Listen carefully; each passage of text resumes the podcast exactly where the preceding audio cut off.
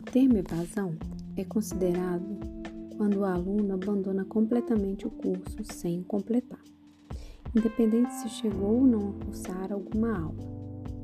O ensino à distância, ele passa por um grande momento de crescente no Brasil. E a gente precisa realizar o engajamento digital e também fidelizar a turma. Com isso, conseguimos reduzir a evasão. Um dos grandes fatores para a evasão na EAD é o não atendimento das expectativas por parte do curso. Se um aluno se matricula em um curso, ele espera algo disso. Caso ele perceba que a expectativa não condiz com a realidade ao longo das aulas, há uma chance muito grande de abandono. Sobretudo, pelo curso ser à distância e, em geral, ser mais barato que o presencial, a chance de abandono é ainda maior. Como que a gente então pode evitar essa evasão? Primeira coisa, o primeiro passo para evitar evasão no EAD, por motivo do, de, de não atendimento de expectativas, é manter uma comunicação bastante clara e sincera com os alunos no momento da, da aula. Infelizmente, ainda hoje, muitas aulas prometem muito, mas na prática elas não cumprem e não entregam o prometido.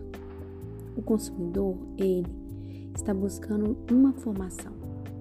Já é muito mais exigente e atento aos detalhes.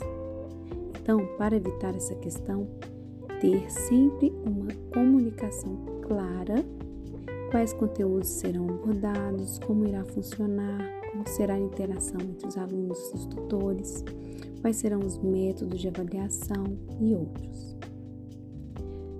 Além de uma comunicação clara, uma vez que o aluno se matricula, é essencial que sua instituição entregue exatamente o que propôs.